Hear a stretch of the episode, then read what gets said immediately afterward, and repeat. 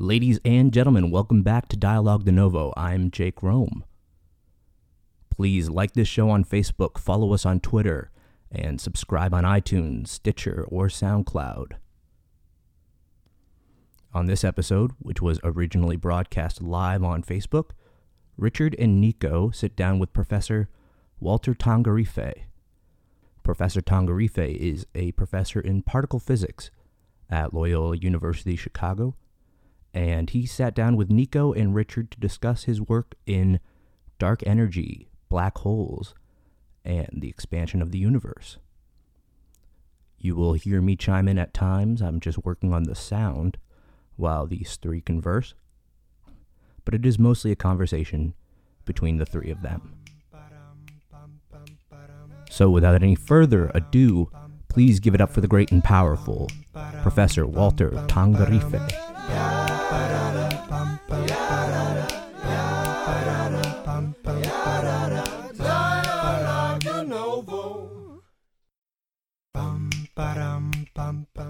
And uh, we're live. Hi, Facebook. Welcome back to Dialogue de Novo. I'm Richard Leibovitz, I'm Nico Spina. and today we've got. Uh, I'm going to script the pronunciation here.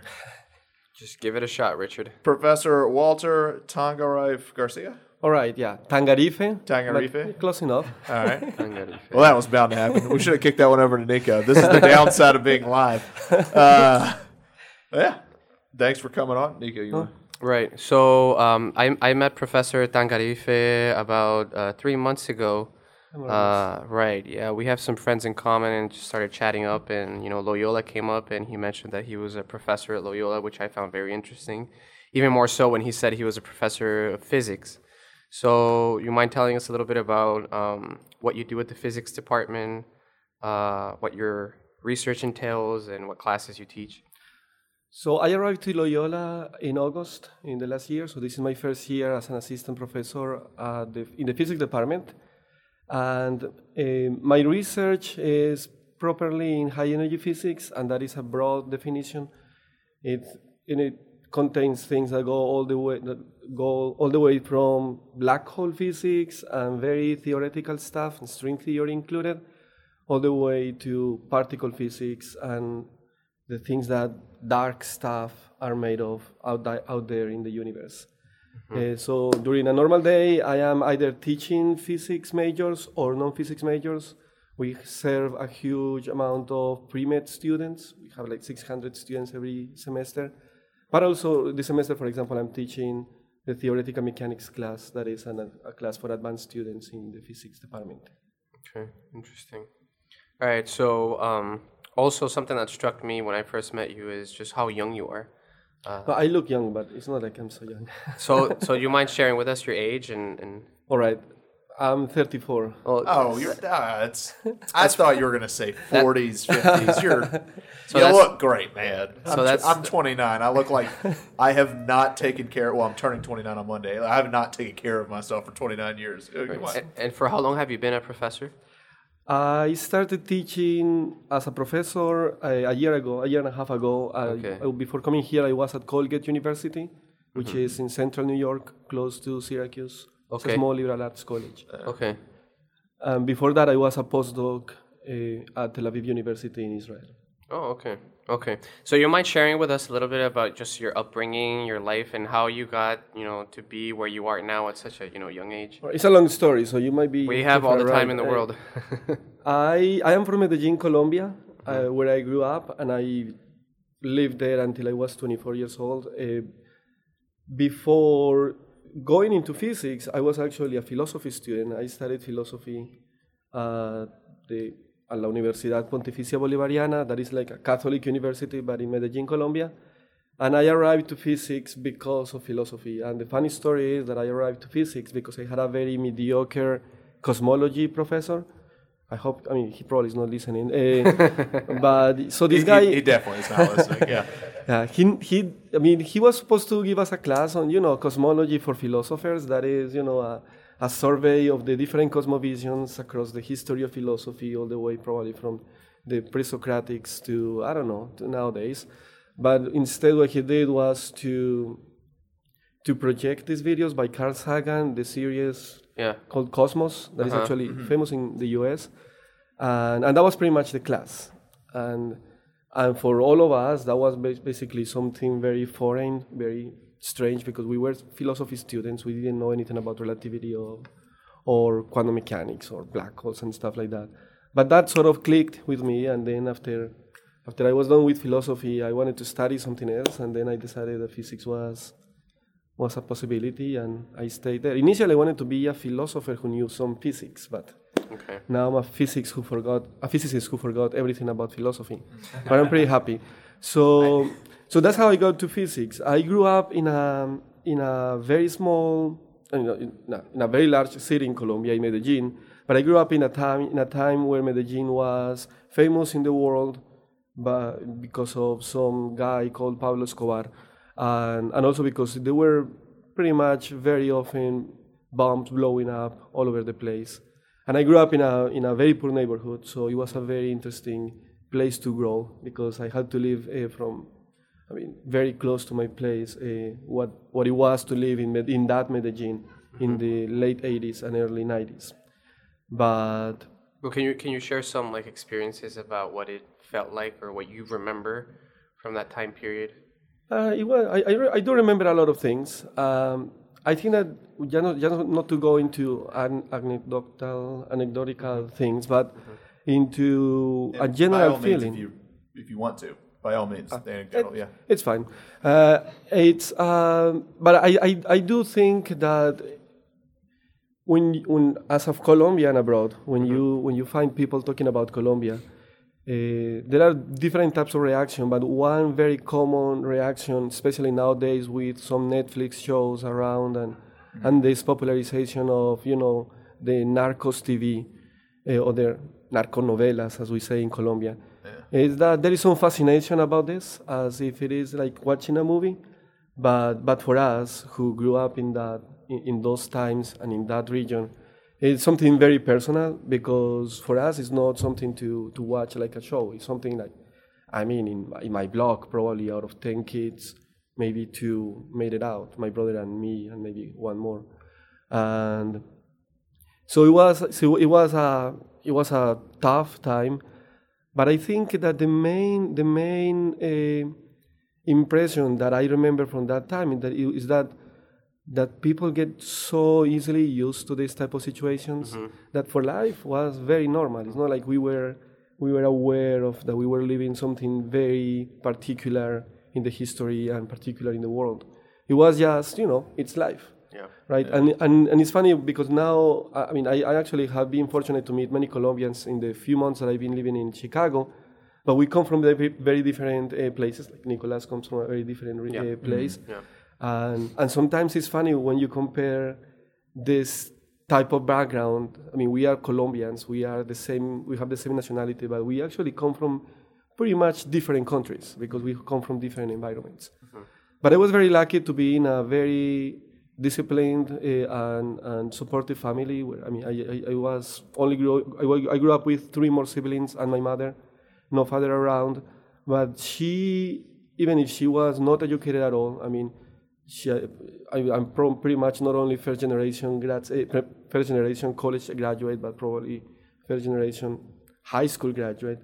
But but for her, the fact that she didn't have she didn't have education, it was very important that we had it, and and I think that that was the best thing that she could do for us, and I, that was the thing that basically took us out of that neighborhood, and and so I consider my uh, my family very fortunate to have this type of discipline towards the studying, and and that's how I got to philosophy, and then from philosophy how I got to physics.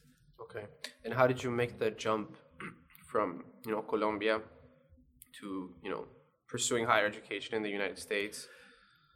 So when I started physics, uh, very soon it was clear for me that I that I needed to go somewhere else to study uh, a PhD in physics. I did fall in love quite quickly uh, with physics. I I really like it, and, and I knew that I uh, that I could do it for the rest of my life, and that I could be excited for many many years about it. So I knew that I wanted to stay in academia. I I started teaching since I was like 18 years old. Uh, I started teaching at a high school and an elementary school, and I realized that education was the thing that I wanted to do, that I loved teaching, and if I could teach physics, that was the best thing for me. So, so when I was pretty much in for my fourth semester in Colombia, undergraduate degrees are 10 semesters, and they are very focused on the discipline. It's very different from our university that is a liberal arts co- a university where you study, you know, like 12 courses for the core curriculum. Mm-hmm. For us, it was 10 semesters, five years, out of which only maybe you would have two courses or three courses on, on humanities. Everything else was physics and math. But so the, the undergraduate degrees are very strong, but then I didn't see a lot of possibilities to do like a very strong uh, graduate, uh, graduate program in high energy physics. So initially, I have to admit that I wanted to go to Europe as a philosopher with a philosophy background. You know, Germany was for me like a good place to go, but but then I ha- I met at some school, some summer school in Colombia, in Villa de Leyva, that is close to Bogota, a, a, a Colombian professor who is a fac- who is faculty in Santa Barbara, in University of California at Santa Barbara, and and he's a string theorist. And I was talking with him about, oh, it would be so nice to do string theory, but I think that I'm gonna go to the U.S. eh, to the to Europe. Also because I didn't know much about the U.S. about the academia in the U.S. Uh, you knew that I knew that I had to take some like GRE uh, co- uh, test, one that is general, and an awful one that was in physics that is super tough, and nobody uh, thought uh, that I that somebody from Colombia could actually you know like have a good score so you can make it to a big university here. So so usually we didn't we would we at the university wouldn't get any encouragement to to go to to the US. But a lot of our professors they had been educated in Europe, so that was like the, the place to go. But this professor from Santa Barbara, he, he convinced me that I, that I should come to the US if I wanted to be a serious high energy physicist. And, and I ended up, I mean, he was a, a, little bit naive. He probably forgot that how things were in Colombia in his time, but he said like, oh, you have to apply to, I don't know, 20 places. And yeah, but 20 places, I mean, considering that at the time you had to send things physically, this was in mm-hmm. 2007, and that you had to pay for the GRE scores to go here and there and everything. Like, I'm going to apply to two. but I was lucky. I, I got into the PhD program at the University of Texas at Austin, something that I never thought that it was going to happen. I actually had given up on that idea, but, but I was very lucky to be accepted there, and I was part of the theory group that, was, that is still led by Steven Weinberg, who is one of the greatest minds of the physics in the 20th century. And he's pretty much the, one of the three physicists who wrote the what we call today the standard model of particle physics. Okay. That is pretty much the current version of how we understand the subatomic interactions at the fundamental level. Okay, can you tell us a little bit more about that and what it tells us about how the universe is and works? So, uh, yeah, the, the, standard model of particle physics was developed uh, during the second uh, half of the last century, and and the main goal is to describe in a unified model and in a mathematical model how is that part, the particles that are inside the nucleus mm-hmm. uh, or inside the atom. So you have inside the, in, the, in an atom you learn in your you know when you are in kindergarten that that it has electrons and, and the nucleus. And the nucleus has two types of particles. It has protons and neutrons. But you can smash those particles and open them up, and then you see that it has more particles. Some of them are called quarks, and some of them are called, called gluons. Uh, so uh, if you start smashing things up, uh, people build colliders to do this. Mm-hmm. So you speed up on a ring very fast uh, particles. very fast by that I mean very close to the speed of light. And then when you have when you have built some momentum, then you smash them together and and then things blow and, and, and a lot of new things you, you, you can see. And those particles uh, are a whole zoo, and then people needed some model that could describe them very simply and, and in a powerful way. And this is what they did. So basically, in the standard model of particles, we have two main types of particles. We have particles that we call fermions. By that I mean something like the electron, right? It has mass and and interacts with other particles. And then um, protons, for example, are also fermions, but they are made of more fundamental particles that we call quarks. And these guys interact. And what we say interact is that they send each other messengers, right? And the way that they send uh, messages is by sending some messengers. And those messengers, we call them vector bosons. Never mind the name. Uh, and uh, the most typical example is the photon. You know, when we see light, what we are really doing is receiving photons. Is that the name mm-hmm. of the collider in Europe, the Vector Boson Collider or something like that? The, the Large Hadron yeah. Collider. So hadron is the name for a type of particle, like mm-hmm. these ones that you produce, that are made of things like quarks. So, okay. like, like, for example, a proton is a hadron, right? Or a neutron is a hadron. So it's called a hadron collider because what you are accelerating around is protons. So you have you inject protons, you spin them up, very quickly, and then when they have a lot of uh, kinetic energy, you smash them together, and then when at those high energies you produce other particles that but all those particles they fit into this zoo that is called the standard model of particles and what these guys did was to write a mathematical model that tells us how is that electrons and quarks and all these guys interact by sending each other these messengers that we call photons but there are also three other kinds of uh, messengers, uh, two other kind of, kinds of messengers, some that are called the W and the Z. These are basically the messengers that uh, mediate the nuclear interactions. So the nucleus is stable because they are interacting, sending each other this type of messengers.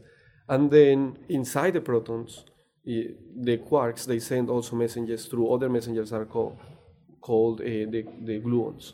So we have gluons, photons, and W's and Z's. Anyways, so those are the, the two types of particles. And then there is a third one that was missing for many years.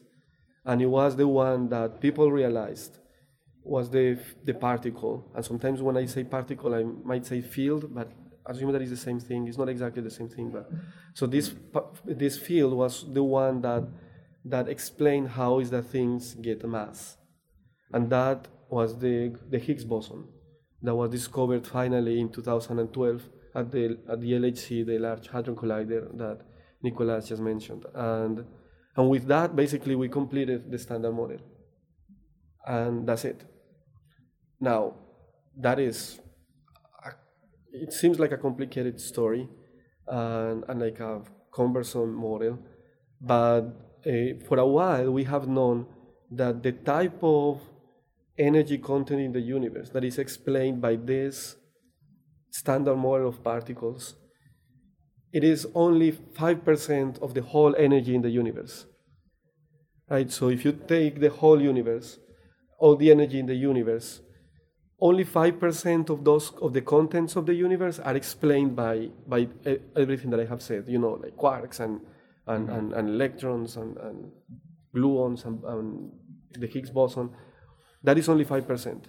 The other 95% is something that we don't know yet exactly what it is. We have an idea. We, we have an idea what type of components we have there, but, but we, we haven't seen them and we have no idea specifically what type of particles they are.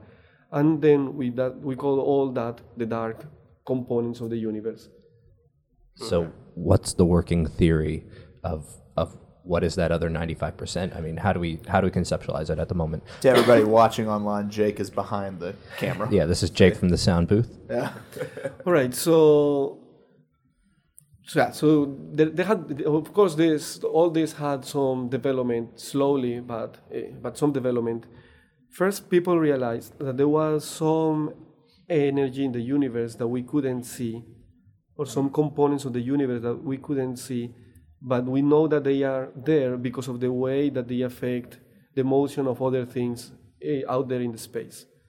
So when you are in high school, probably you hear like, oh, the Newton's law, you know, like, and then that there is, if you have, for example, the sun, because the sun has mass, that's why the earth goes around it. Well, there is a specific relationship that Newton tells us that depending on the mass of this object, things that rotate around will have certain velocities, right? If you have a bigger mass, then the thing will change, the velocity will change and everything. So people realized that galaxies were rotating, and then me- they measured how fast they were rotating, what is the rotation speed of these galaxies, and and they realized that that the stars were going around the centers of the galaxies, following a, a, a law for the velocities that was not what Newton predicted. It is as if there were something there that is making it rotate faster than, than they should. Mm. So, so that was the first indication that, that there might be something that acts like mass because it affects the way that things move around, but we don't see. We don't see because we are not getting photons from that. So that was the very first, you know, indication that there might be something that we call, we will have to call dark matter. We know that it's matter because it has mass. It affects the gravity, but but we don't see. So it is dark because it doesn't interact with the photons. But there must be something there because it's holding the structure of of I, I- I think things that have matter, correct? Right. So like if, if so so assuming there was nothing I, I think again from my very poor knowledge of physics that the galaxies themselves would just start to fade because energy tends to sparse through space. Uh, when, once you have the galaxy, I mean, the, the galaxy is made of stars and they have mass, and, Yeah. and the mass tends to. The, I mean, whenever you have a, a, a, a gas of massive particles, they tend to they tend to, to collapse to a, to some definite shape, right? Just by the attraction of gravity. Okay. So that is not the problem. Uh, the problem is that once you have the, let's suppose that you form the, the galaxy, and then there are many many stars in there, and then uh, the mass of those stars will determine how far. I mean, especially the mass in the center, will determine how fast a particle, another star, will rotate around, right? And and it's supposed to determine it uniquely. But then you see that it's rotating faster than it should. I mean, if you if you know if you know how bright the center, the, I mean, the galaxy is, you have an idea of how much mass there is because then you have an idea of how much, how many stars you have. But but then the problem is that there is not an agreement between how fast they are rotating and and what and, and the mass that you see. So uh, uh, an astrophysicist, a female astrophysicist, Vera Rubin, she des- she was the one, the pioneer of these studies that showed this. There was a previous guy called Zwicky, uh, but he did it for other types of systems. But then people realize that, you can assume that. They say, what if we assume that this galaxy is actually immersed in a sphere, in a gas of other particles with mass, mm. hence affecting the gravitational interaction there? But we don't see. And once you assume that, Makes sense. the data fits perfectly the expectation. So, so that, that is the, one of the first times that people then actually took seriously the idea that we might have something in the universe called dark matter. We didn't know how much, but we'll get to that point. Now, there is another way, another, another very strong evidence, and is and it has to do also with the fact that these guys have mass, the dark matter particles, they have mass, so they will affect how gravity is uh, affecting everything else. One of the predictions of Einstein's general relativity theory, that is a theory that he proposed in the second decade of the last century, uh, basically the main premise of, of general relativity is that if you have a space-time and you have a distribution of energy and when I say energy, it might be like something like radiation or things with matter. But anyways, depending on what, what type of energy you have and how much you have, that is going to determine the structure of your space-time. And then you you might have seen or you can imagine that when like, people show this just to have an idea of what is going on. If you have a sheet, uh, Yeah, I've seen like those a, type of a bed sheet, you know, like a blanket, and and of course if you if you have you know four guys pulling pulling each corner, then it's flat, and then you can you can say well there is no mass in the universe, so everything is flat. And then the shortest distance, if you just throw a little marble from one point to another, it will just follow a straight path. But then if you have, I don't know, if you decide to put in the middle, uh, uh, I don't know, a bowling ball, for example, then you see that it's, there's going some curvature now in the in the blanket. And then if you throw the same marble, then it will it won't go straight. It will sort of curve a little bit and go around, right? That is pretty much. I mean, of course, that is a very trivial uh, uh, example, but it sort of gives an idea of what mass or energy does in the to, to the geometry of the space-time. It deforms the way that things, uh, the, the, the, the, straight paths are not straight anymore. Now they are curved. So it gives some curvature to the space. Well, one of those, I mean, if you just take that theory, uh, then you know that everything that has mass deforms the space. Now, light basically always follows the shortest trajectory between two points. So if you have a curved space-time, well, the shortest trajectory is going to be a curve. It's not going to be a straight line. Mm-hmm. So this is one of the first predictions of general relativity that if you had a star, a very massive star in the or a very massive system in the universe, uh, outside in the outer space, then if you you could you could see, let's suppose that I don't know the guys, I guess over there you see, if this is a very heavy star, right, and I have a source of light here, another Do you star. be the source of light? right, it. exactly, yeah, yeah. exactly. All right. So so everyone, I am the source of light. Right. Go so, ahead. So basically, the, sta- the, uh, the your hand yeah. and my hand they are on my lines line of sight. Okay, so okay. I shouldn't see it, right? But general relativity, of course, this is not going to work here because my hand is not very massive. But mm-hmm. general relativity says that because this is distorting the way the light moves, then that I actually should see it, even if this guy is right in front of it, because light will go around, around it or here or here or there. Mm-hmm. I, and if they are perfectly aligned, I should see a ring because basically light is bending all around. And so that was one of the first predictions. And then they actually traveled to Brazil. Eddington uh, led the expedition where they, they, they actually took advantage of an eclipse. So they so basically the moon was going to be in front of the sun, so we could look in the direction of the sun without going blind. And and and voila, they saw some star that they knew was going to be behind the sun in our line of sight, and they saw it on the sides. They actually saw four, four versions of the same star, but it's because you know it's going all, all around. We call sometimes people call that the Einstein star, just because I mean that phenomenon. But that was the very first prediction. So now, how is that is this, this is related with dark matter? When when people in the night in the at some point they use the Hubble telescope to look to a dark spot in the universe, just you know, because no, nobody has looked there. So they just pointed the Hubble telescope, this is the space telescope, uh, towards a dark patch of the universe where apparently there was nothing, and they let it observe for for some time. They realized when they opened the data, they saw that it was like a soup of. I mean, they could see a soup of galaxies. You know, it was like a whole distribution of very mm. bright spots. And that showed us first that, that the universe is pretty much homogeneous, that anywhere you, you, you, look at, you will see the same type of distribution of things. But also they realized that there were some there was some light that was being distorted. So some some stars they looked like a little bit squeezed. And but the funny thing is that they say, well, what is squeezing that? Because we don't see anything in front of that that is causing the distortion. We call that distortion gravitational lensing because it's like a, gravity is acting like a lens. And but they didn't see what was causing that uh, lensing. Mm-hmm. Well, the best explanation for what is causing that lensing is that there must be some accumulation of something that has mass, but that we don't see that is causing the distortion in the space-time, and that is dark matter.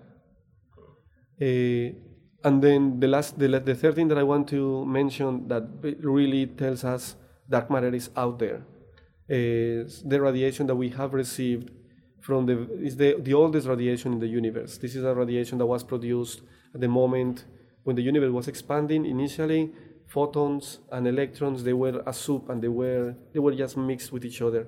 And at some point, because the universe was expanding, they couldn't talk fast enough so that they decouple. And and at that moment, some the radiation, the photons were emitted, and, and they started traveling across the universe. And nowadays they are getting to us. Uh, we call this the cosmic background radiation. And I mean, when you are, you are apparently you are much younger than me. So uh, when we were kids, right, you had like an antenna. You didn't have cable, right? It was like an antenna, and and when you didn't have any signal, you you would see just the shh the, yeah, the, the noise in the that is the radiation right that is something like that is the cosmic background radiation that is some shower that we're getting all the time from very, very I mean, from the beginning of the universe And, but of course, people were able to collect that data. I mean, but this happened only at the, at the end of the last century that they actually started becoming good at analyzing the, that radiation. They, they started analyzing the different signals. It's very homogeneous. That's why you see the sh- it's always like gray. But you see that there are tiny spots, more white or more black or something like this. So, so they, they, they realized something like that with the cosmic background radiation and they could they could match basically that with variations in the temperature of the universe at the time. Mm. And so you can do some statistical analysis of this, and what you obtain is something we call the power spectrum. Never mind that, that is some plot that tells us, in, depending on how in what direction you look, right, how two po- or how far they are in the in the sky, how two different spots are correlated or anything. The fun thing is that from that, from doing that, from analyzing that data, you can obtain a lot of information. You can obtain the information about how old the universe is. We know now that we are like 13.7 billion years old.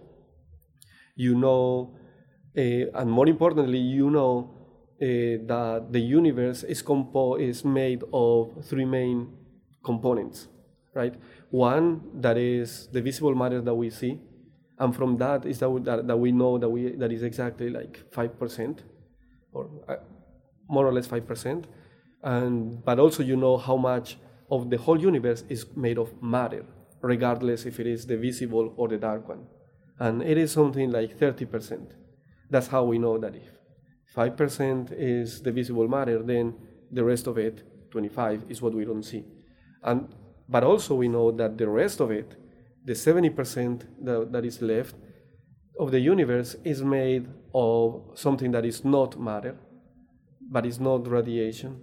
It's something that we have no idea what it is. It behaves as, as if something, there were something in the universe that doesn't go away, that is constant. That we call dark energy. And some people call it also cosmological constant. But, but yeah, I think that that is the greatest mystery in physics. I don't know if we will solve it, but, uh, but right now that we say that the universe is dominated by something that we have no idea what it is. That, that is called dark energy. And that that thing makes the universe expand every time faster. So we say that today the universe is accelerating due to the dominance of this dark energy.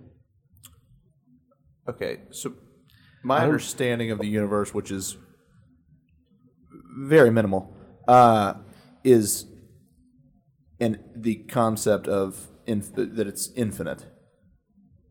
Uh, well, no. Okay, so that yeah, because it, I mean, in- in- an infinite expanding. universe can't expand.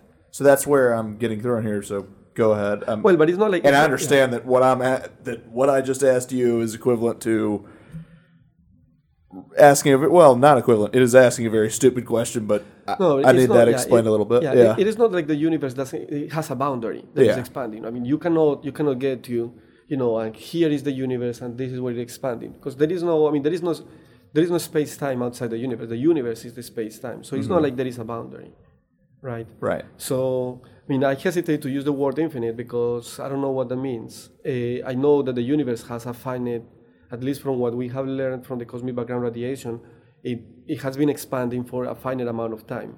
That is this 13.7 years, right? But, but I hesitate to say that the universe has a boundary that is expanding. I mean, that, that you see, sometimes people do, do describe the, the expansion of the universe with a balloon and that is inflating, but that sort of gives the impression that there is a shell Yeah, that we call the boundary of the universe and that that thing is the one that is expanding. But no, the universe doesn't have a, that's, doesn't have a boundary, doesn't have a shell. So if something that, that doesn't have a shell, you call it infinite, uh, yeah, you might as well call it like no, that. no beginning, no ending. well, we don't. We uh, in the in the current cosmological model, there was a beginning, right? That beginning we call it the Big Bang, Yeah, right? That's because we can we know that if the universe has, that has been expanding, we have been able to understand pretty well the law that the universe follows as it expands. So mm-hmm. so basically, we can extrapolate that in time, and and the, the very first moment of the universe should have been, you know, all the universe of all the energy of the universe concentrated in a single point, right? We call that the singularity. That is one of the biggest uh, understand, but understanding the physics of that moment would require to develop a theory that we call the theory of quantum gravity, because at that point there are some effects that we don't understand yet, because you will have to to have a full theory of gravity, including the quantum aspects. I mean, I know that I just mentioned a word that I hadn't mentioned before, that is quantum. Mm-hmm. But uh, but but anyways, the theory that w- that we have y- eh, is not yet complete to understand what happened at that initial moment. Mm-hmm. But we do know that what we have from the data points to the fact that there was an initial moment in the universe and that it has been expanding ever since. Now, what happens before that initial moment that we that is from where we are getting all this radiation that we call the cosmic background radiation?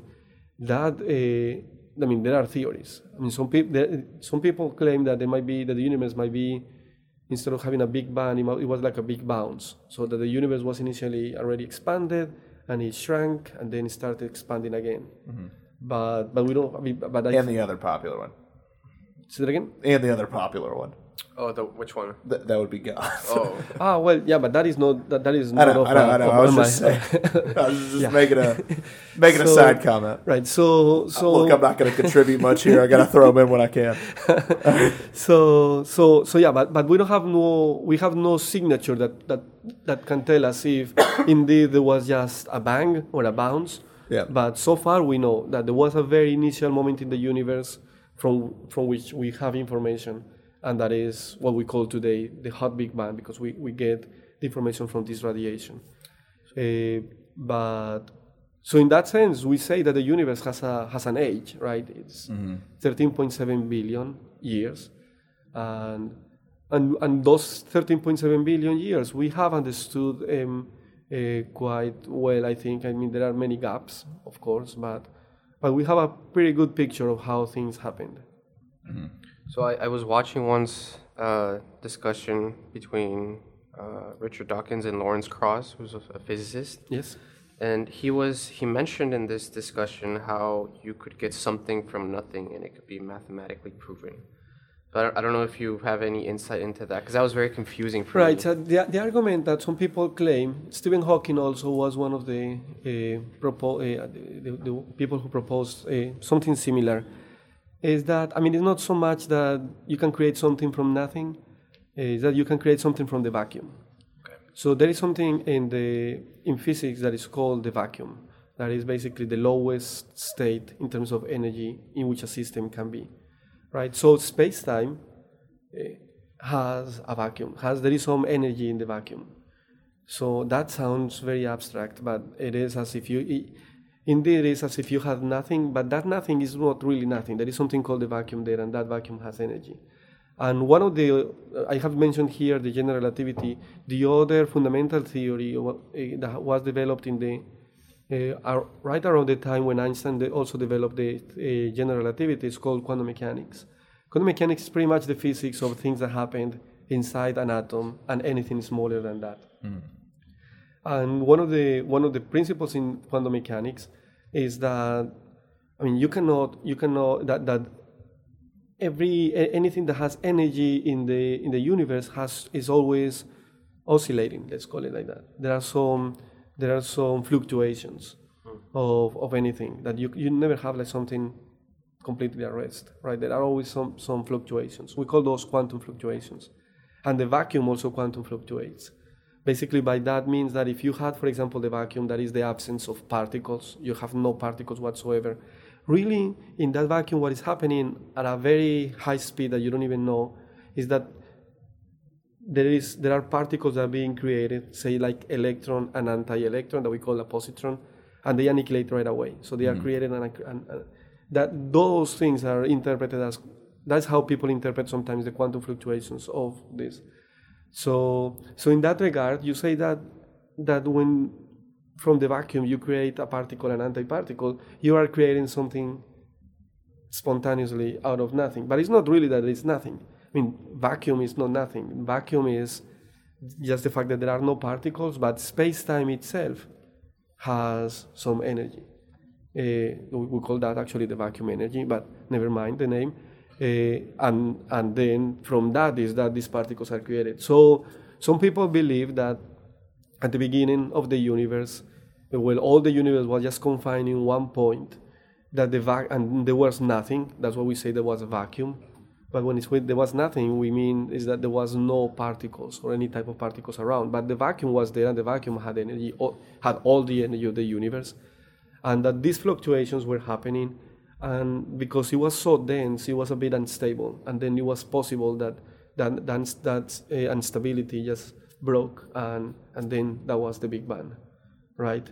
But uh, honestly, I, I don't I don't think that there is an, an agreement on that in the community. Uh, there are people who have very strong opinions, and, and there are people who work on this.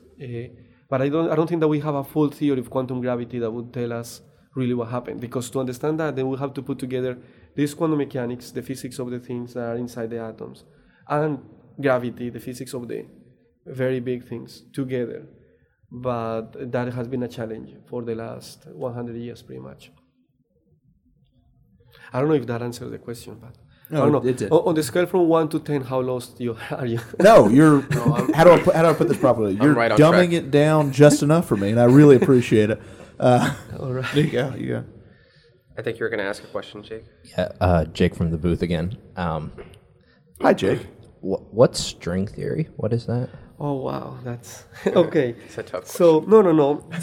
Uh, string theory is a theory that was developed in the last uh, few decades of the past century as an attempt to put together precisely what I just said, the the standard model of particles that describes the subatomic physics, right? So with quantum mechanics included, and the theory of gravity and the theory of general relativity.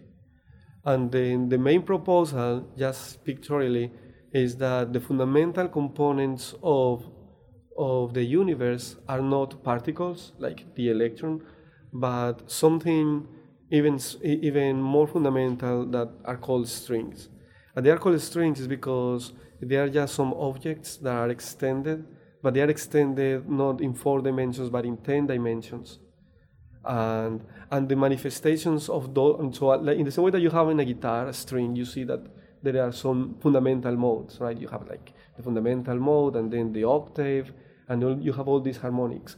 So string theory says that the particles that we see as fundamental particles are really just uh, vibration modes of these of these more more elementary elementary objects that we call strings, and that they live in ten dimensions. But since but, but since we live in four, of course, we don't see those ten dimen- those, extra six dimensions. Those extra six dimensions they are compactified. By that I mean that they are basically wrapped in such a way that we don't see them because they are they might be tiny. Uh, of course, I mean that is very probably wrong what I just said because it's very simple. I mean the, the story is much more complicated, but but the reality is that there is no experimental um signature or experimental evidence that points to that really being the theory. I think that theoretically, even there are some challenges to really obtain stand, start, starting from that theory and then, you know, making it more effective. That is going to to more simple, to simpler or more actually more complex, I guess, to basically getting rid getting rid of all the complexity to get to basically to our levels of energy where we live right? To see if we recover the physics that we have. There are some challenges there but but i think that the main the main argument for against string theory is that that, that we cannot test it so far. But Um, it makes sense mathematically. Mathematically is yeah it is a it is a consistent theory right? And yeah and and it makes sense but but we don't have any any way of testing it experimentally nor we have any any evidence that that sort of you know encourage us to to to keep thinking about that. Of course people have worked on that a lot. I myself uh, during my phd worked on, on string theory.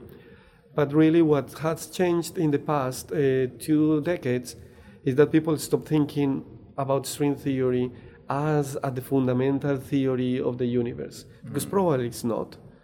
But they started using many things that they had learned from string theory, and especially some mathematical tools and some computational tools, when I say computational, I mean like you know methods to solve stuff, not computers, but so uh, uh, some some tools from string theory to apply to studying other systems like black holes or systems or where particles interact very strongly with each other. We call them like strongly coupled or strongly correlated systems, but basically are systems where the interactions are very strong, and because they are very strong, we cannot use the simple methods that we had we were using, for example, in atomic physics, uh, to study those systems. So, so it's actually a very still a very active uh, research area, but where people are more than trying to find the theory of everything, they are trying to understand better how gravity works and how quantum mechanics works with those tools more than you know trying to write again all the standard model in terms of strings. Uh, there are people who still do it but i think that the majority of the community has uh, shifted towards other interests. Also very fundamental i think that more fundamental because all of them have to do with understanding gravity at the most fundamental level Okay, so so another question I had is that usually when you talk to people, layman people, uh, and you throw the word theory, uh, Yeah. they, they tend to discredit uh, the word sometimes Right, outright yeah. because oh, it's just they're just theorizing. Yeah, yeah, So yeah. maybe if you could just distinguish between the layman terms theory and a scientific theory. Right. Unfortunately, in English, yeah, people, I mean, yeah, we say we hear ourselves saying like, ah, I don't know what this is, but I have a theory. Uh, that what they have is a hypothesis, right? That's yeah. In, in in science, when we say theory, is basically a set of laws that have that are self-consistent or that are consistent with certain principles, and and that have power of prediction, and also they have power of testability right? Uh, when people talk about the, the the evolutionary theory, right? Some people in English say like, ah, but evolution, of course, is not true. It's just a theory. No, it's a theory, right? But it's a theory in the sense that it's scientifically valid and it's scientifically proven. And we so when we have the, the the the theory of particle physics, so the standard model theory, for example, that is something that we have. I mean, we built a collider that costed a lot of cost a lot of money. Uh, and we have found the particles that it predicted, all of them, right? So, so that's when, when we say theory is, is, is not something that somebody's guessing, right? It's not a guess. A theory is a very well organized uh, set of statements and, and uh, predictions, all right? Uh, I guess what people say, yeah, in the normal lingo for a theory is more like a hypothesis. I mean, you, you can have a hypothesis. Some, some of them are more educated than others, but, but they are hypotheses. But it, there is a big jump between a hypothesis and, and a theory. Okay. Do you find it hard trying to communicate um, what you have, like the knowledge that you carry with you, with um, Well, it's not like I carry a lot of knowledge. It's not so Oh, heavy. but I mean, compare compared to the average person, like you know, like myself, for example, we don't really have this grasp of how you know the universe works, um, and I, I guess a lot of big decisions, especially in policy, are made without any knowledge whatsoever of. Of, I don't know if that's something that's frustrating. Yeah, I mean there are there are just I just I, I do have many opinions about this, but uh, okay, I have to start by saying that that I am 100% convinced that we as scientists we have a huge responsibility about uh, telling everyone what we do and why we do it. Uh, part of it is we need to become very good teachers and we need to become very good educators just because this is what we do but also we need to talk more to the public. Sometimes when when i when i hear uh, you know in public television i don't know say the leader of a nation uh, making statements that are completely unscientific. And uh, i i think that sometimes the scientists we have the we are at fault because sometimes we don't communicate with the public enough. That on one hand. On the other hand, I sometimes yeah, it is frustrating when when I mean we live in a in a time where people can say anything and and they and, not, and not, nobody is is held is held accountable for what they're saying, right? And the problem with that is that people start believing that they can do the same with science So, so, so people, I mean, you hear things like, oh, in terms of climate change, I prefer to look at both sides of, of science. And what do you mean, both sides of science? It's as if I go to the doctor and the doctor tells me, well, you have cancer, you're going to die. And then say, well, what is the other side? Well, You don't have cancer and you're not going to die. Oh, but I feel much better now because I'm looking at both sides. That is not. It's Right. Mm-hmm. not something that you. I mean, you can believe whatever you want, but you won't. That, that won't change the, the facts. I mean, you can believe you can believe that today is not is not cold, right? You can believe firmly that today is a very warm day. That doesn't change the fact that if you go out without a jacket, I mean, it's like what, mi- minus 15 Celsius. I don't know how much that is in Fahrenheit, but it's cold. Yeah. It's freezing cold. That that won't change by the fact that you don't want to believe it, right? Uh, so with science, it's not a matter of you want to believe it or not. I think one of the glaring examples of this is the uh, is the belief that vaccinations for some reason cause autism. Right. So I don't. Yeah, I, I don't. I'm sure that's outside of the scope of this conversation, but is that that's is that an example of what you're that- talking that- about? Yeah, that is a that is a very a very clear example, uh-huh. and and the thing is that people then people become very anecdotal at this. They say, "Well, you see, I know somebody who did this and that," but that just reminds me when I was a, when I mean when you hear somebody saying, "Yeah, of course astrology works." Eh, mm-hmm. I, I went to this person and that person told me exactly what I was going to do tomorrow. So well, and how many peop how many times this person has has said something to people that is not exactly that. I mean, that is just. I mean, uh, I, I, I, this might be like a trivial example, but there's a friend of mine who, whenever he goes to a bar, he he wants to he wants to use a pickup line on a girl. He's, he's like, I'm a psychic. Says say a number from one to ten, from one to one hundred, and then I don't know. The girl would say I don't know thirty-seven, and so, and they said, well, no, I was you know I was thinking forty-six or something like that. So and, and it never works. But Right. then, but then he said, well, it- yeah, it, it never works. But imagine the day that it works. I mean, they're gonna they're gonna say, like, oh my god. right? That- so so that is it's just it's just probability, right?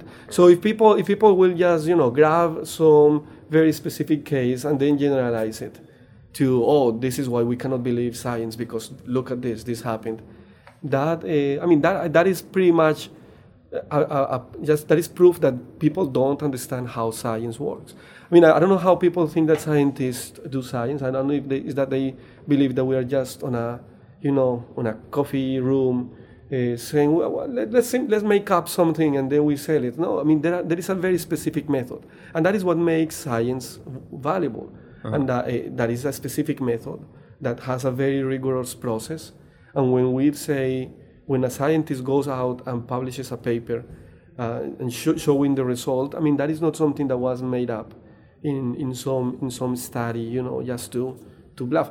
It's true that, that, that there have been problems in science. And against that, we also have to be, I mean, one of the points of science that you cannot ever give something as completely true you can i mean science is pre- that, but that is the big that is the great thing about science that's why we have been making progress during the last i don't know 500 years in physics for example because we are never sure that the theory that we have so far working is going to be the ultimate theory right, There, there might be there is always some room for improving. And that is something that actually you don't see in the counterparts of the scientific approaches because everything is already is a belief that is already given and it, it won't evolve. So so yes, so I do think that that we need more science education today, and and we need to educate our our politicians. Uh, I mean, it, it is it is frustrating when you see when Do you know what's going to happen if you educate the politicians? What's gonna happen? They'll no longer be politicians, and we're just going to get a new crop of dumber politicians because they're because it's hard to explain to the lay person. So that's going to be a they're they're just going to be seen as can't communicate with the average man, and then they're out. I, I think it's it's a tragedy and it's something that we need to deal with. But I'm with you. Are you are you referencing like this new populism that abhors like intellectually elite people? Is that what you're referring to? Uh, somewhat, yes, but to the ex- one of one thing in order to win elections, you have to be relatable to people. Okay, so that, if I, I, I- you know, I wouldn't. I, I yeah, the more, if if they became intellectuals in this area and the average person couldn't explain it anymore, or, or they couldn't explain it to the average person anymore, the average person would just do away with them.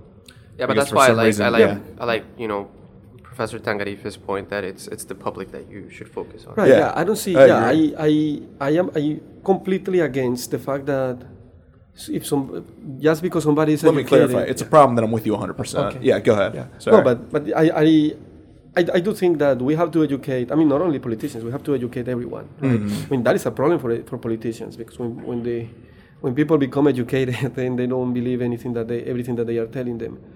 But uh, but but I don't see any problem with having everyone educated, and and and. And initially, if they are well educated, they should, that shouldn't create any gap between the people and them. Because again, any person who, I mean, for example, Feynman was a great physicist from the last century, and he used to say that that if you cannot uh, explain something to a first-year-old, it's because you don't understand it. So I think that everyone should be able to to grasp uh, science in such a way that that you can talk about the fundamental things. You know, you don't have to go and, and, and write a Lagrangian. I mean, for example, you don't know what that is, right? That's that is that is fine, but but I think that people should be more comfortable talking about science.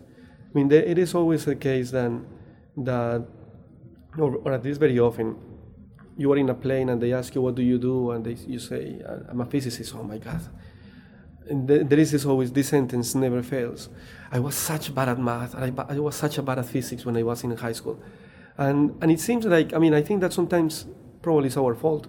We have sold this idea that only smart, you know, like genius-like people uh, ha- eh, are, are good for science. I think that science is good for everyone, and everyone is good for science. I mean, I think that anyone can do science, regardless their origin, their their beliefs, even their their I don't know race, ethnicity, whatever.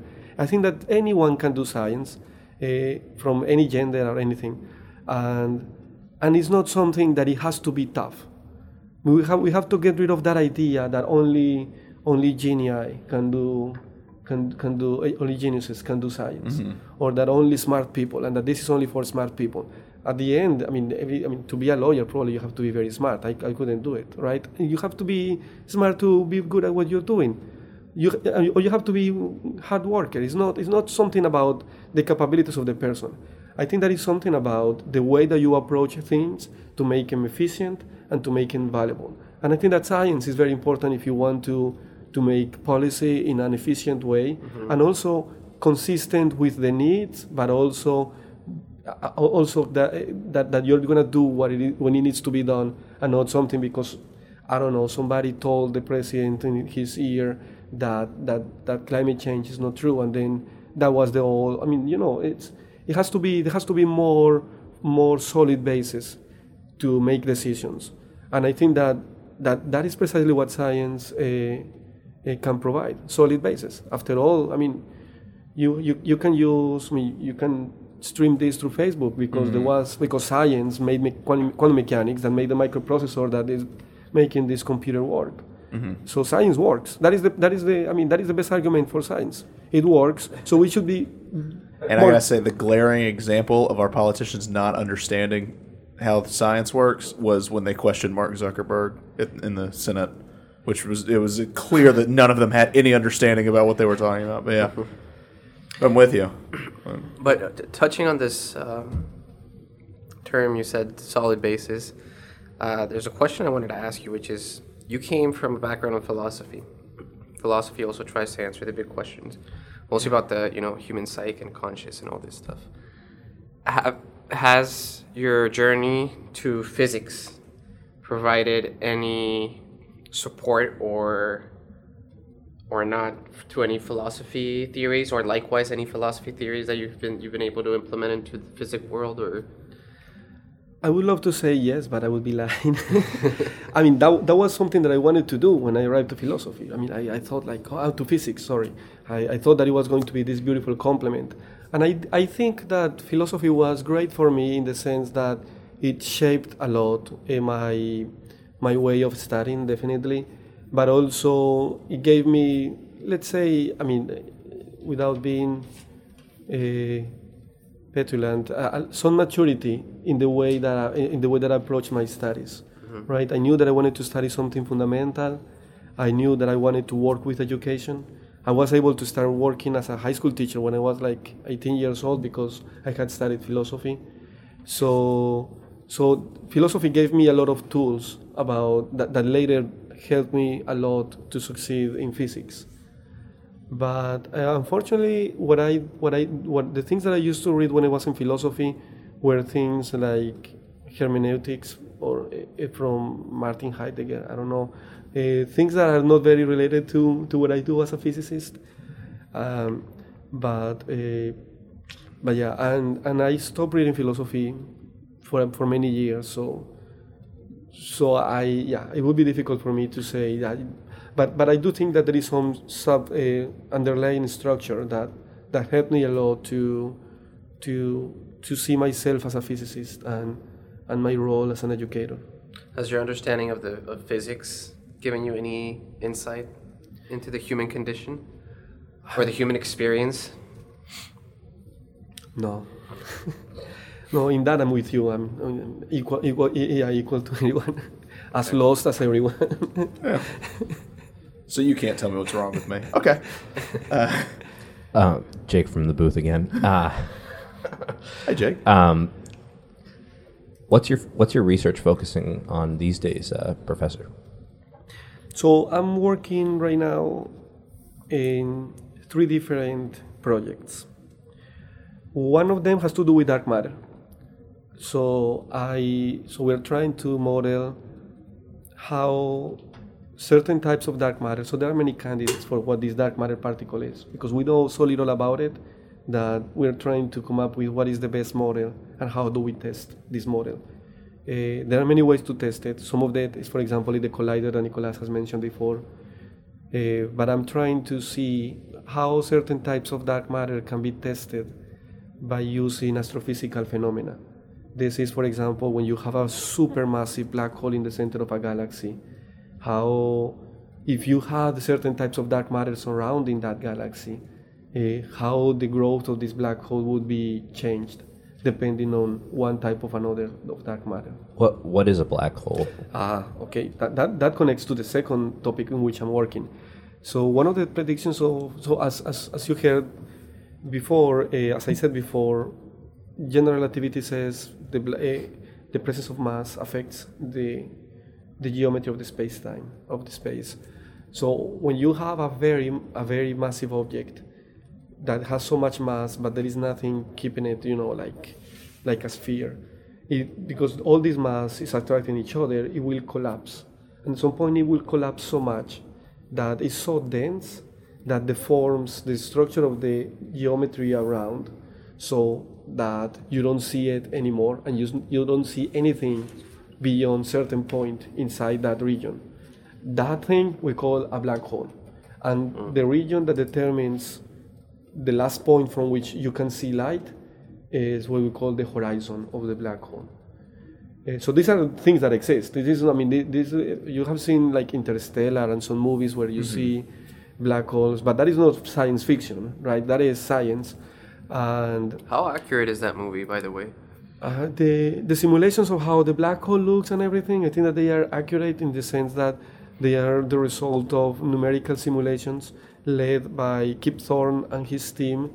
Uh, Kip Thorne is the Nobel Prize laureate from a couple of years ago, and uh, he so it was a, a, a, team a team from Caltech. So it's that was scientifically made. Okay. The things about you know like oh that you can send messages through I don't know through from here to there and the, yeah. that thing that, that, that is the science fiction right. of, of, it. But like if you, I if I were to go to a like what they did there. I think they go to a planet that is really close to a black hole, and I guess time. Right. So exactly. That? So when I say that the geometry is deformed, I mean that really what is changing is the way that you measure distance and time. Mm-hmm. So that's why they say like, oh yeah, gotcha. if you if you spend there seven minutes, it would be like I don't know how many years away.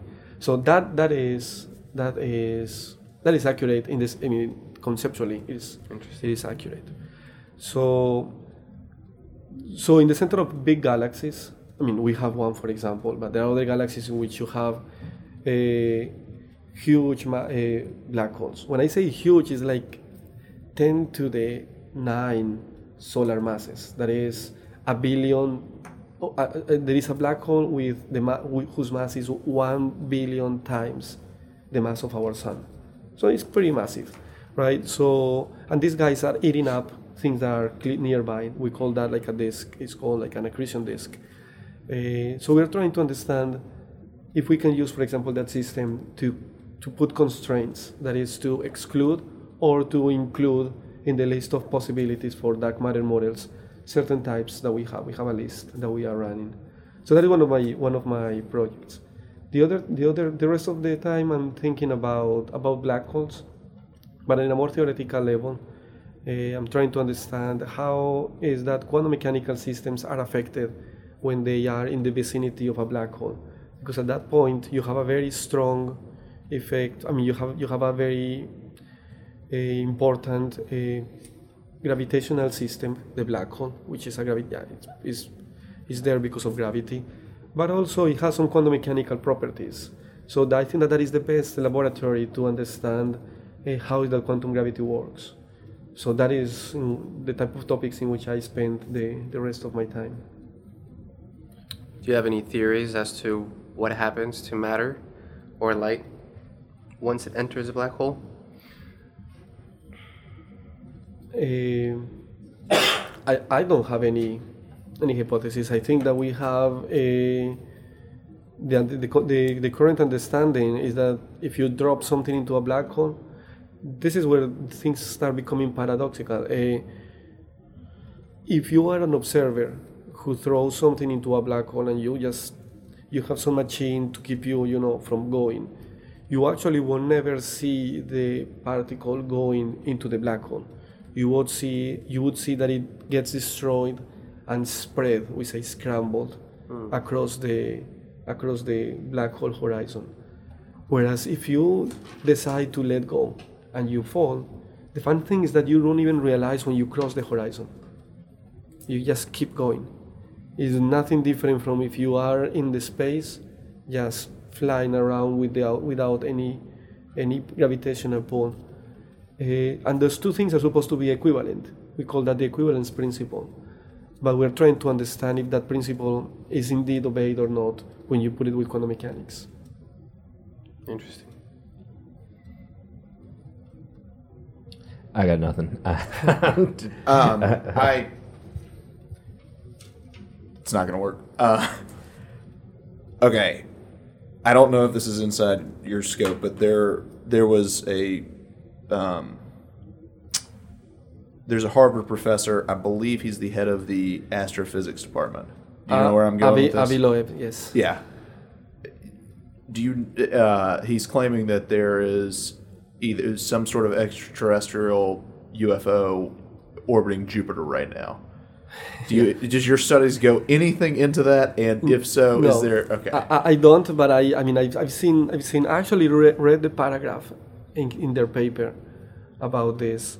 Oh, yeah. Um, I mean, on one hand, yes, there, there have been astrophysicists around the globe who have criticized a lot his claim mm-hmm. just because I mean he is in a very powerful position. I mean he's the the, uh, the director of the of the Center for Astrophysics of Harvard. Right. So that gives him uh, a huge uh, you know microphone to to make any claim, and so people some people have said that it's responsible. I really don't have a, an opinion about about if what he said. Well, can you just tell us just briefly what he not. said? So so there is this very funnily shaped like a cigar or something like that object that came into our solar system and and it was following a trajectory that is not exactly what it was expected and it came from a region from where nobody was expecting it right so i mean i don't think that that is the weirdest thing anyways. He the, so the, there was this paper written by by uh, I, know, I don't remember if it was just Loeb and or Loeb and company I think it was more than one author. Right he's the, he's fully but, standing by it though but yeah. Right so so anyway, so so so in this paper they studied pretty much the orbit and the properties of this object and everything, and and but in the very last paragraph or so, they do say uh, it might be that I mean another thing that could explain this is that this is some extraterrestrial vessel that that, that was sent here uh, with high technology and, and you know and, and one of the reasons why we would say this is because it's coming from a place where nobody was expecting it right? But that was it. I mean it's not like they are claiming that this is it you know this this is approved you know there is no there is not really a claim that that, i- that is proven and this is how we prove it that Okay. the, I thought what I saw in the Washington Post was him saying, "No, no, no, I- UFO." I, I I think okay so i didn't read It- but it might I- be. I, I could be. I just I just you looked I just looked at the misinterpreting. You looked scientific at paper. article? Yeah. I just looked at the scientific paper. I didn't. I haven't looked uh, at any any media outlet uh, article. Okay. So I think I think that that some that some some articles might have might have misread this as as oh this is you know this is a scientist claiming that this is Harvard scientist. Yeah. proof, right? But but honestly, I I mean I that that is as much as I know, right? I mean you probably have read more about it than than me. Uh, I only I only just for curiosity when it, the paper came out just looked through the paper and and I saw that last paragraph and I know that people were you know raving about and and and, and having a lot of opinions. I'm not an astrophysicist and I'm not an astronomer who who studied those type of systems, so I cannot professionally say anything Gotcha. and and I have no I have no I don't know much of the work of Avi Loeb except for for some other papers in other topic that is very different from that that is more related to these black holes that grow in the center of a galaxy.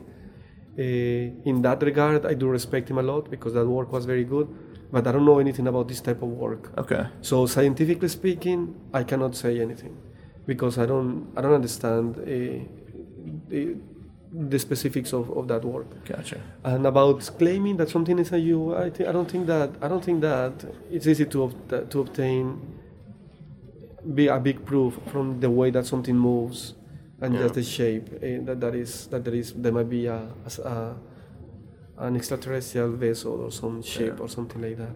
But Jake, did you see anything? Yeah, well, yeah. As, as soon as four days ago, he is sticking by his claims that it's definitely a UFO. So he's saying it's He's saying- definitely a UFO. Yeah. Ah, okay. Yeah. All right. So I didn't know Yeah. that. Yeah. That's what I thought. That and that was the Washington Post article. Yeah.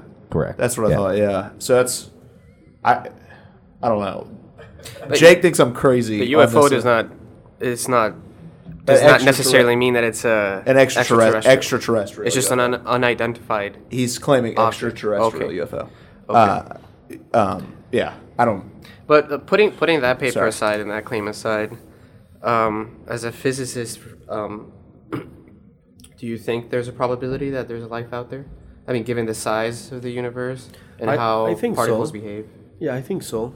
I mean, Thank you. He's been calling me crazy on this for Well, I mean, I mean, now. I, I think that is likely. Yeah. How likely it is, I think that is difficult to put a number in it.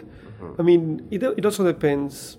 I mean, we are very anthropocentric, yeah. right? I mean, for for thousands of years, we thought that we were the center of the universe, and I think that even after 500 years, sometimes we are uh, uh, reluctant to give up the idea that we are special.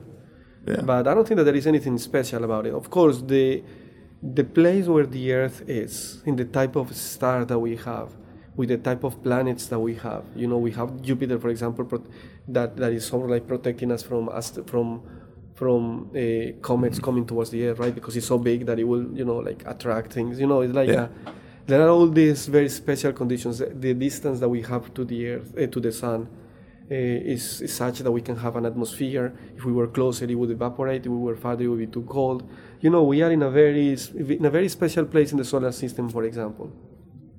And within the galaxy, we are also in a, in a special place in the Orion Orion arm, where the mm-hmm. where the Earth is. We are not very close to the center of the of the galaxy, where we would be likely to. I mean, our sun will be likely to hit another star. We are we are very well placed, mm-hmm. right?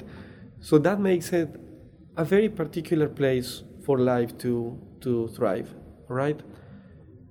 But the universe has uh, quite a lot of galaxies and it's pretty damn big. So I wouldn't see why not across the universe. There could be another star pretty much in similar positions, in the similar position where the sun is, with a similar system, and where and where there is a planet more or less at the same distance as the Earth, I don't know, or some other conditions that might be more even more favorable, where where life might exist, or might have existed, or will exist. But I, I don't think that I don't think that we have the copyright on life, physically speaking. I mean, I love how you phrase is, that. I mean, there is the. I I mean, after all, is is chemistry. There are some physical Mm-hmm. principles, and the physical principles. I mean, that, that is nature. I mean, we uh, we know we know that the universe is pretty homogeneous and isotropic. That it's is pretty well distributed, and wherever you look, it will look the same. Right. The universe doesn't have a center, and we and it's definitely and we are not the center. So. So I don't think that is that is impossible for life to to exist, or for life to my I mean if life existed or will exist somewhere else in the universe. Now that is one question. The question about if we will have contact with another civilization, that is I think that that is more unlikely. Just because of I mean we will have to have the coincidence that this other civilization has to be more advanced than, than, than we are so they can send say a signal. But then they have to have a very good source for power to be mm-hmm. able to send a signal very far away. I mean the next star to us is only four light years away that means that light it, it takes for a signal to get there four years. But that is just in terms of distance. Never mind how much energy you have to put into the signal so it makes it that far away. Mm-hmm. I mean if you are with a with a radio if you get a, you get far away the, the longer you go the farther you go the weaker is the signal right? So so the communication is not so easy.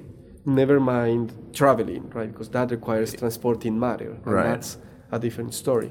So I'd also throw in that we, we've seen movies, but I'd, I'd also throw in that there's also no guarantee that that life form could exist here. So even UFOs coming here is, I would think, unlikely if it hasn't happened yet. Right, So, yeah. right, right. So why would they want to come here and and from where? Because we we already know that the, in Proxima Centauri or in this system that is the closest to us, over there we don't, we know that there, I mean there is no life there.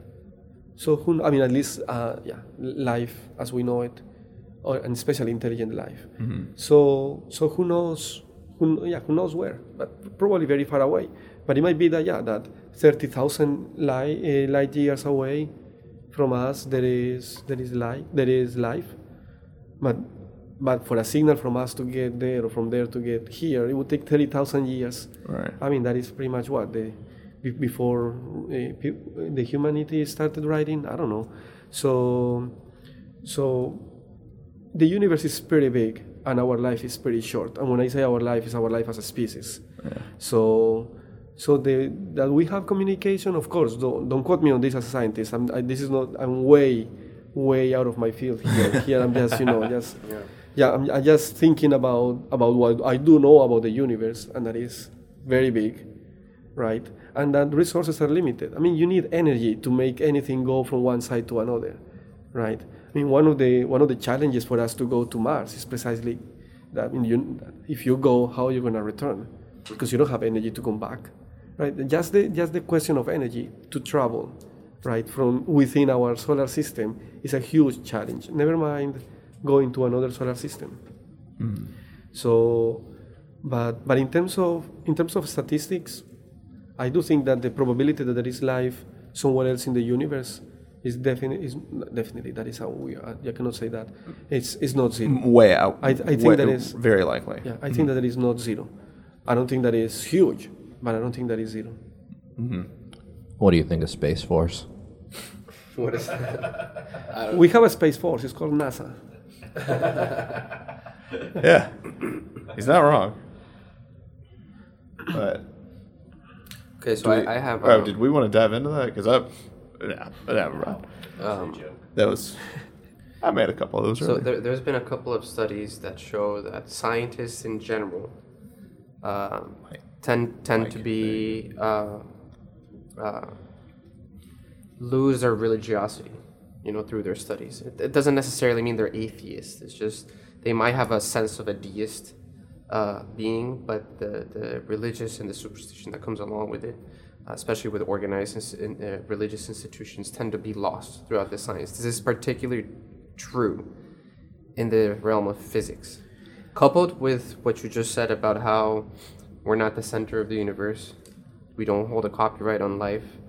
Um, how how can you transmit the information you know, right, without scaring the layman population who do have a strong um, religious belief that might directly contradict um, what science is telling us?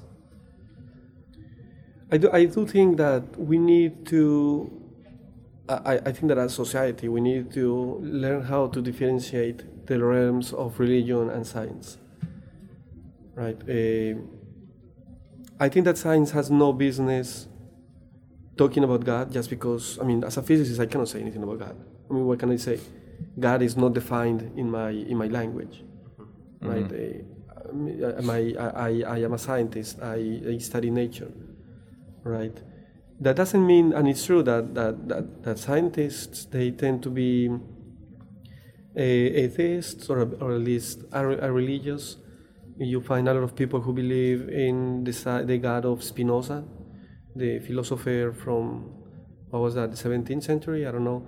Mm-hmm. Who believed in some God that was not like a person, but you know, some entity that was basically the, the everything, right? The, like nature, right? Mm-hmm. The the thing that permeates permeates. what is the word? Permeates. Permeates. Permeates everything, and and that is the the absolute substance, right? That was Spinoza's uh, God, and and that is something that I think that some scientists can can can take as, as their God but but it's true that there is a challenge when you're talking about science with a religious person.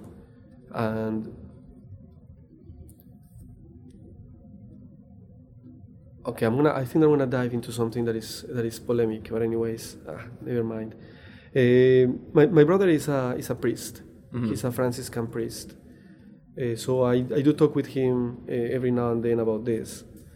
Because he is a priest and and but even as a priest, he has a very secular way of seeing sometimes his religion.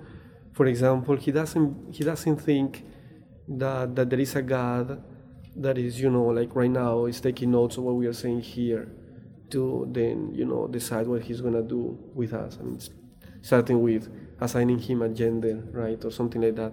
He doesn't believe that there be, that, that, that, that that's how things work right? I think that people have, I mean, for, again, I'm paraphrasing my brother. These are not my, my, my, my views, but, but he, he, he believes that, that, that religion has to get rid of a lot of the mysticism and magic, mm-hmm. in the sense that, I mean, that people go to him, this is Colombia, so people go to him saying like, oh, Father, can you bless this water? And and then he actually said, Well, why do you want me to bless the water? I, won't change the, the, chemical composition or anything. But I mean, you, you, if you want to believe that there's something special, just believe it. But don't think that there is going to be something magical that is going to happen just because you put this water in your place. Mm-hmm. Uh-huh. Right? So, so when you approach religion, see from, from the point of view where you don't think that there, is, there is magic, you know, you know like Harry Potter like uh, events where things will appear or life will will behave just because it was decided, you know, with a with you know by flipping some, I don't know. Uh, then uh, I think that I think that, that there is no much controversy between science and religion. Right. I do think that that science and religion they are bound to to to, to clash if they go to fundamental uh, levels and they want to decide what is I mean, if, if they go into each other's realm and they want to decide on that realm what's, what should be. Uh, I don't, I mean, in particular, we, we, we are in a Catholic university, and, and I think at some point, if I, if I remember correctly, uh, I, one, uh, the Catholic Pope, the church officially said probably that that there was no problem with evolution, for example, mm-hmm. right? And uh, but but some people might still believe that, that no that, that you cannot believe in evolution just because you know that that is that doesn't go with their beliefs. So at that point, I don't think that science has much to say because if you I mean if people are not willing to accept facts, that, I mean you, you see a you see a bone right and a bone of a of a of a dinosaur. How are you going to deny that there is no evolution, right? Or you know, I mean, or or that, Fossils, yeah. or- yeah, there, there, there, there- there is there is a there is a, a clear set of evidence that shows that that something has happened. But if that's, that a, Yeah. that's a huge step forward. But from my recollection, the Pope did say that evolution is not a problem. But then he added that, however, we've had a soul since the beginning. Um, again, I, I, there there's always going to be some friction, right? I- yeah, but I can to give a clear example of what you're describing. It sounds like Pope Francis also said that global warming is is happening, and we need to do something about it. And there are still people who are denying it. And at that point, what does the science community? What does the scientific community do? I'm sorry if I cut you off. That I just thought that that was No, that's fine. Yeah. No, I understand. yeah. I understand. It's just, I, I feel like there's always going to be some sort of friction. Uh, and I think it's also because there's this inherent fear of wanting to offend someone, especially someone you care about, right? right, um, if I'm gonna go take a test and my grandmother calls me and says, "Oh, I'm going to go," you know, lit a candle now, so you do well. My reaction is gonna be, "Thank you, grandma. You know, this means a lot." I- I'm not gonna call her out and say, "Why are you doing that? That's not gonna do anything." Right. uh, especially because I know that it's not going to mean anything to her and it's not going to change her. Uh, but I think collectively, when we take that approach, um, in countries such as the United States that tend to be very faith based, science tends to take a backseat. Yeah, I agree. I I just with what you're describing, I'm not sure there's that big of a problem there because if someone's going in for surgery and they've been properly prepped, they're properly whatever they're they've eaten what they were supposed to eat uh, ahead of time. All the doctors are the best trained that they could be. I don't really see a problem with the family praying before they go in because honestly, if it makes them more comfortable, which is where I think science and religion can coincide, if it makes them more comfortable and that leads to a more successful surgery because the patient is more comfortable, mm-hmm. No, and I agree. Yeah, then I think agree it- with you. I think that's where it 100%. can be beneficial. regardless of whether prayer works or it's the placebo effect. I agree Yeah. with you hundred percent. Yeah. My problem is when someone won't have the surgery because they believe that prayer works better. Well, the government's allowed to step in here. Right. But, Yeah, and then that's yeah. a legal question, right? Yeah, but, yeah. but but I, I guess that would be a more concrete example of I guess where I'm referring to because earlier we talked about how uh, you were saying how people try to um, promote both sides of science, and you try you do see that in a lot of states where they try to promote both the creationist argument and the evolutionary argument. And I think- Intelligent design, they call right it. in- intelligent design and that's that's when it gets hazy because i think it's, it's i think it's what you mentioned that it's one realm trying to tell the other Right. you know how things are Yeah, I, I think that I think that that uh, yeah, in, in religious contexts, many times uh, science has been demonized in that in that sense. That oh, you are gonna come here and deprive me of my religion, or you're gonna take away my religious beliefs because you're going to do science. But again, I think that that we need to understand that science has a very specific uh, target, right? And it's ne- understanding, as a physicist, I want to understand how nature works. What are the most fundamental principles of nature? And how, and how can we improve society from that? Now, if you want to illuminate, illuminate that with religion as I'm going to use science to improve humanity, as we do in Loyola, you know, for a transformative education, you know, to do to bring justice to the world and everything, I think that that's fine. But if it is, if if if you are trying to say no, I'm sorry, eh, you know, yeah, medicine cannot work like that because because you know eh, I can, I can cure you this way. That I think that that is not understanding uh, the the the different the different roles of of each of the of these two I don't know components of, of society work. okay fair enough so yeah go I, ahead I did want to ask from the side. do you see anything from the scientific community you said that the religious community demonizes scientific community do Do you see the reverse, where the scientific community is demonizing the religious community, and that's also causing some hostilities, or it less so? I, I think that I think that that's s- when scientists maybe they think something that they they regret the religiosity of people mm-hmm. is precisely because they they see it as an obstacle for people to to actually taking eh, science seriously, right? The ex- yeah, I hear you, and I, I'm, I understand what you're saying. The religious community would say the exact opposite. Would say that they see science as a way, as an obstacle for people to understand what they're trying to preach. The difference is one is faith based, one's fact based. So yeah, I hear you. Right. Yeah, that that's a that's a challenge. I have no advice for how to deal with that. I just I think you touched on a very. I think you touched on uh, at the point I was trying to get to, which is That's what I'm here for. the faith-based argument, Yeah. and it's breaking that barrier because it completely contradicts with what the scientific method really stands for. Uh, because as you mentioned earlier, you know, you, you formulate a hypothesis, you test it out, and from that you either you know prove your theory or you go back to the drawing board. Um, it's not only religious institutions, but political institutions as well. They tend to take a more absolutist stance. Um, and I think that's where the friction I was mentioning comes from.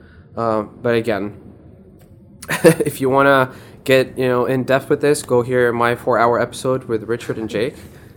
Six. I right, think. but I wanna I wanna move on um, to the subject of meaning, finding meaning in life, because uh, like someone like me, um, I also do believe I am just a chemical composition. I do believe I am not the center of the universe. I don't believe there is a deity dictating um, what I ought to do or not.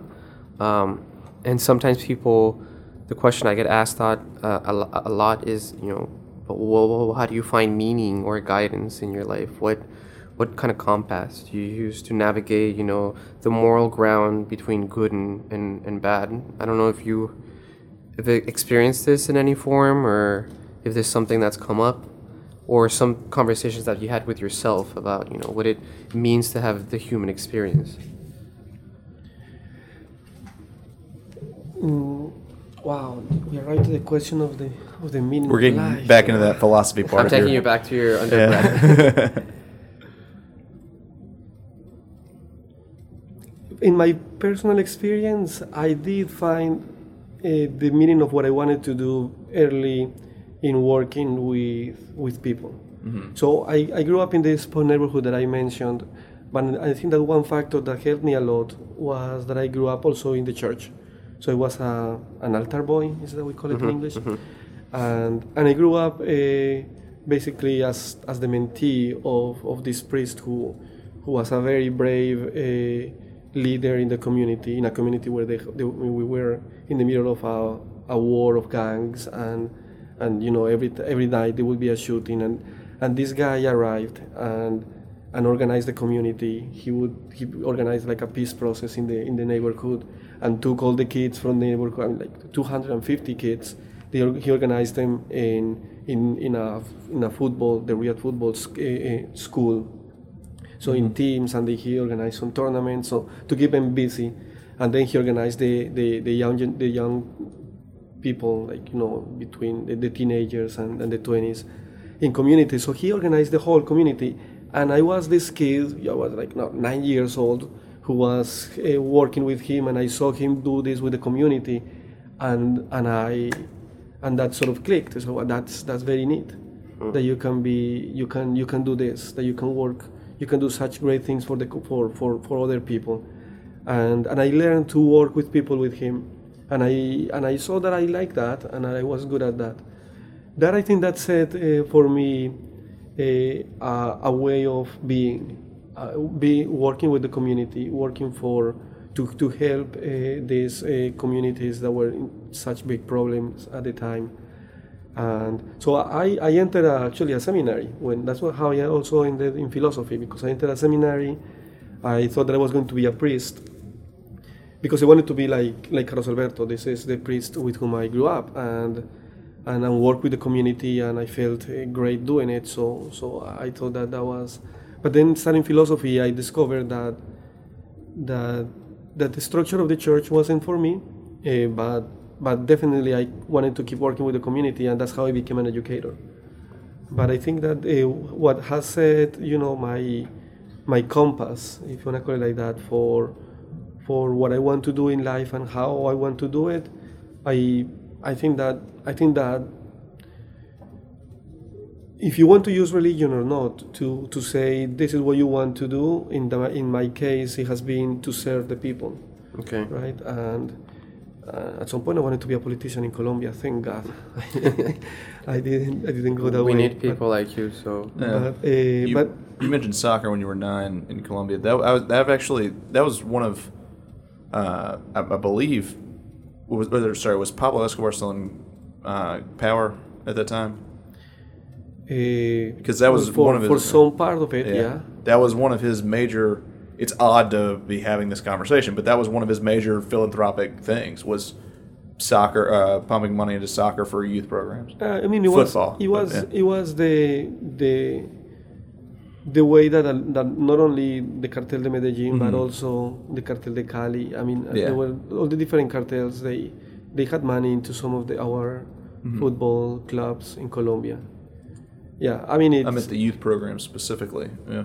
yeah, for sure they were polarizing figures. Right. Um, yeah, yeah, yeah. It was yeah, it was a time where pretty much they touched every aspect of our society. Yeah. right. We have come long ways from that, from those days, but. Uh, but yeah, there were those were No, I just I just happen to know that yeah, that was one of his philanthropic efforts, which is an odd thing to pop in my mind. But you know, yeah. um, yeah. Uh, did you? yeah, I, I want to finish with a, a physics question. All right. Um, kind of just kind of preparing for this talk. I didn't do much. I purposely didn't do much, but something I kept coming, uh, popping up was um, um, uh, conservation law uh, in physics. Um, it was very confusing when I tried to read about it. I don't know if you can kind of explain that. And then the second question has to do with um, the symmetry, the symmetry we see a lot in the universe, uh, and it's so prevalent. Um, and if we know anything about why there's so much symmetry. Right. That was a, that was the program that led physics, the theoretical physics community, during the last century. So let's start with. I mean, both questions are basically this. Without knowing, you are asking the same thing twice, which is great. So the thing about conservation is uh, there are some laws in physics.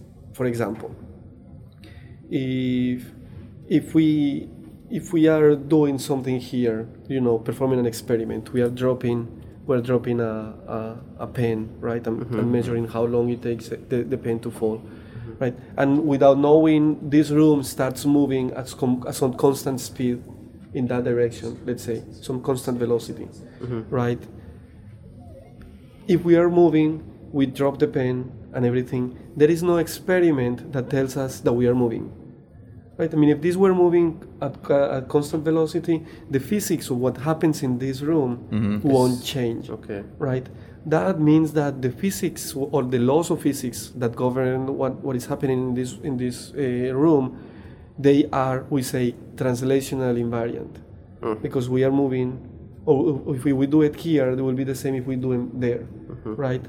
And one of the and then so that is that is basically a symmetry, mm-hmm. right? If you do it, if you move it, and the physics over there is going to be the same physics as here, then the physics is invariant. It is symmetric under this transformation. By transformation means that we're not doing it here, we're doing it there. So that we call it asymmetry. And when we have asymmetry, whenever we have asymmetry in, in a system like that, or when we discover that there is some symmetry, then there was a, a female mathematician, a woman, Emily Noether.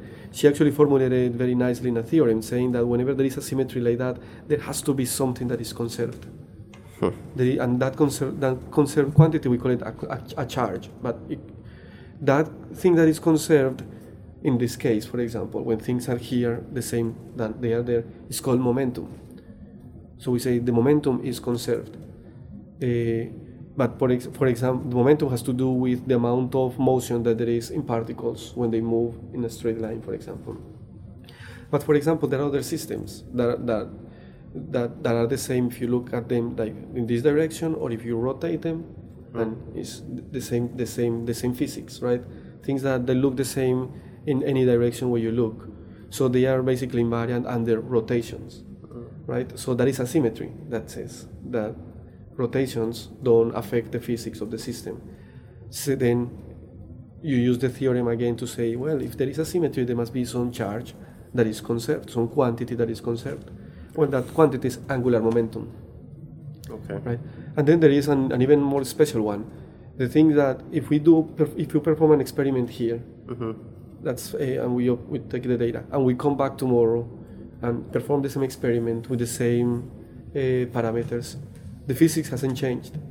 That means that the laws of physics that, have, that, that govern the, the, the fall of the pen, for example, they are invariant under time, right? That that time, so time is a symmetry of the system. And then you, the question is, what is the charge that is conserved, right? Yeah. that charge that is conserved is energy. That's how we why we talk about conservation of energy. That energy is not created or destroyed; it's just transformed, right?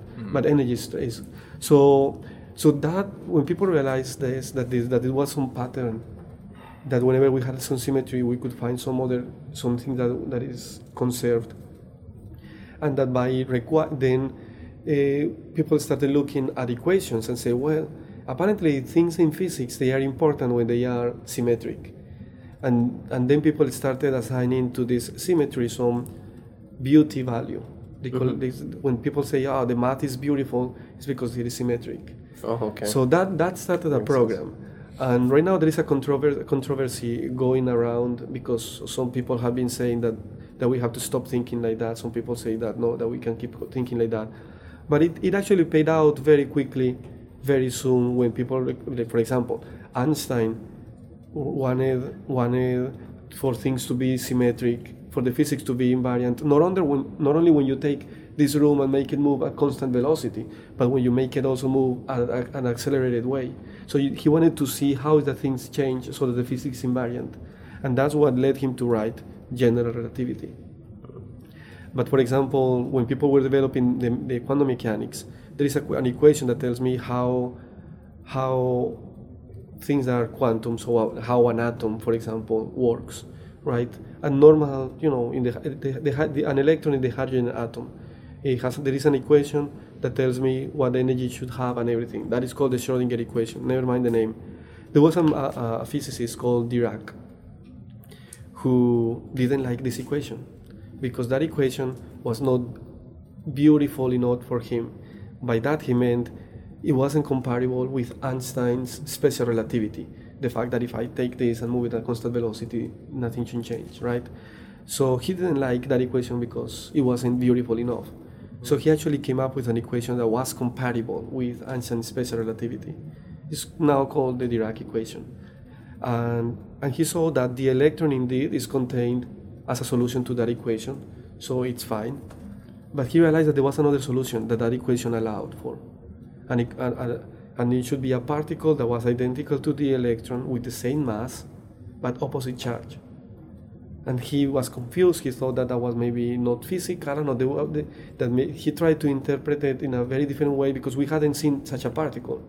A particle identical to the electron but with positive charge. That's crazy. They hadn't seen.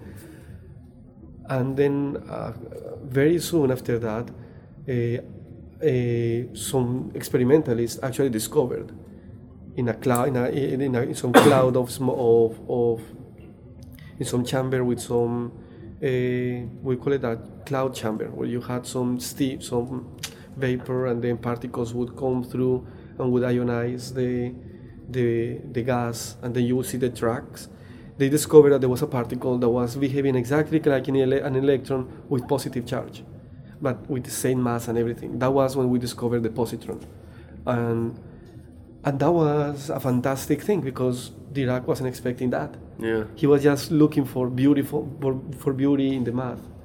So so that started a program of looking for for equation for for equations that were invariant under certain uh, transformations and see what that predicted. And that's how precisely Steven Weinberg, we go back to the beginning, how Steven Weinberg, Glashow, and Abus, uh, Abdus Salam wrote the standard model of particle physics.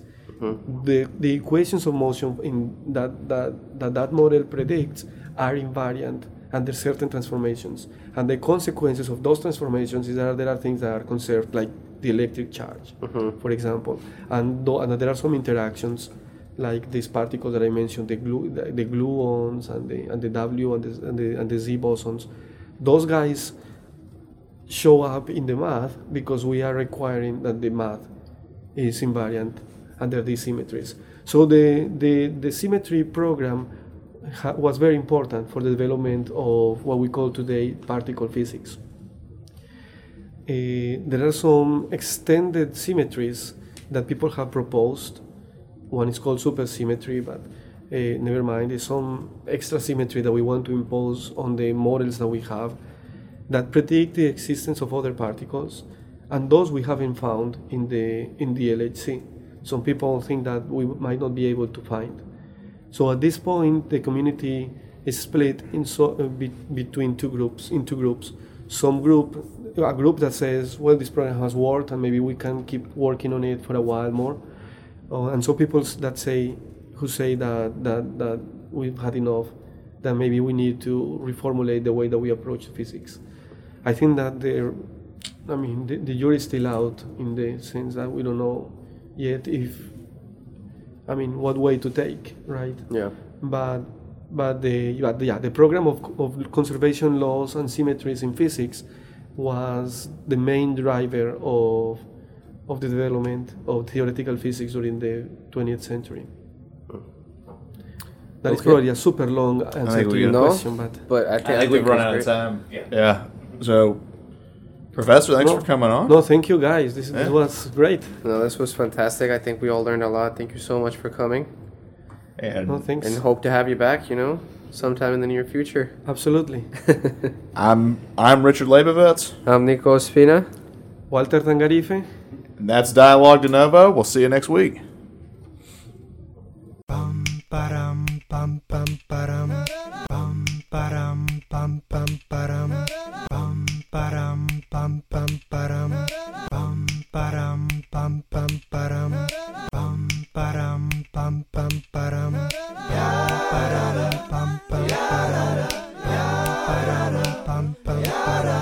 Dialogue Novo bum bum ba-dum bum ba-dum bum bum ba-dum bum ba-dum bum